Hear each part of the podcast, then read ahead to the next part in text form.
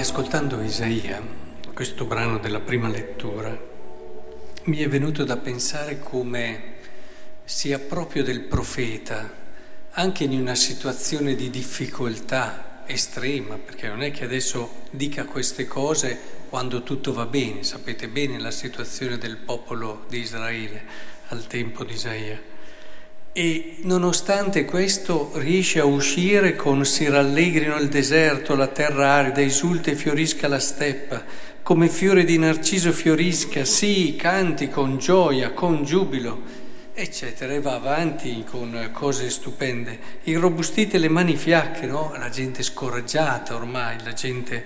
Rendete salde le ginocchia vacillanti, insicura, dite agli smarriti di cuore, coraggio, non temete.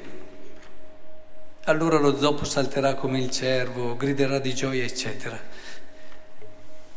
Questo dono possiamo viverlo ricevuto nel battesimo tutti, se viviamo con profondità la nostra fede.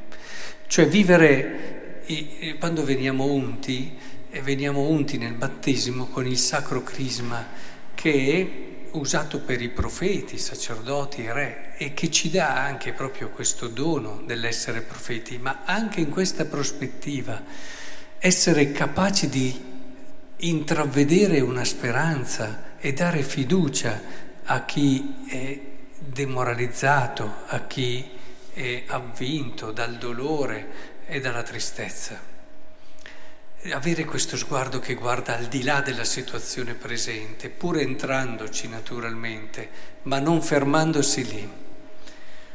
Riflettevo proprio perché oggi sono stato, come capita spesso, no? all'ospedale a trovare un parrocchiano che è in una situazione molto complicata.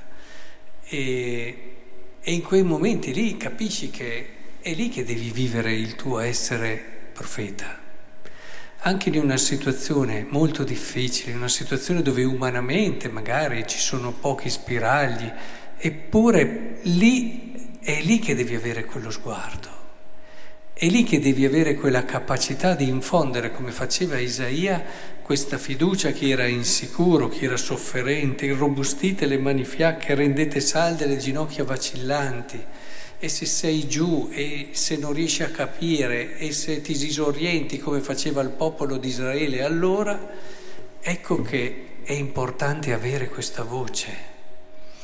Se questo vale per i malati, il Vangelo ci invita anche a fare un passaggio ulteriore. Malati o comunque persone in situazioni difficili. Il Vangelo ci dice bene la malattia, bene le situazioni di complicate, però c'è una malattia terribile che è il peccato e anche lì devi dare fiducia e speranza. Voi non sapete com'è importante ridare fiducia a chi è avvilito, chiuso, anche nel senso di impotenza davanti al suo peccato. È una delle esperienze più vere, più profonde, più umanizzanti della, dell'essere umano. E, e, io credo che in fondo il mondo abbia fatto una terribile, una terribile, sia stata, come dire, quasi violentata l'umanità nel togliere il senso del peccato.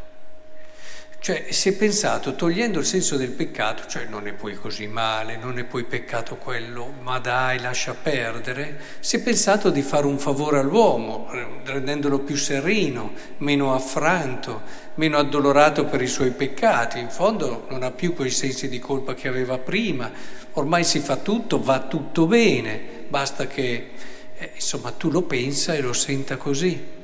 Ma non capite quanto male è stato fatto all'uomo facendo questo? Gli è stata tolta la possibilità di crescere, di fare quell'esperienza che è profondamente proprio di rinnovamento interiore e di crescita che è quella di essere addolorato profondamente dai tuoi peccati e trovare qualcuno che ti ridà speranza. Anche questa perdita del senso della confessione, del sacramento della penitenza, ma io non ho poi niente da confessare, non ho fatto niente di male, oppure ci sono troppe cose più importanti di questa, ma che cosa andiamo a perdere? Andiamo a perdere tantissimo. Il momento in cui davanti a Dio riceviamo quella fiducia, quella speranza che ci rialza, che ci dà la possibilità di riscoprire dentro di noi una forza, un'energia, una bellezza che neppure pensavamo. Ma se togliamo la prima parte, togliamo anche la seconda. È infatti un certo appiattimento che si vede da un punto di vista morale, ma anche dal punto di vista umano, che poi a volte fa pensare anche a uno scivolare in giù, perché poi fermi non si sta. Ecco, è frutto anche della perdita di questa dinamica importante, cioè la sofferenza, anche il disorientamento, la prova che vive l'uomo che incontra la profezia che lo rialza e gli ridà speranza. Ecco, questo credo che sia fondamentale, ritrovarlo, riscoprirlo insieme e aiutarci a diventare quelli che da sempre Dio ha pensato e voluto.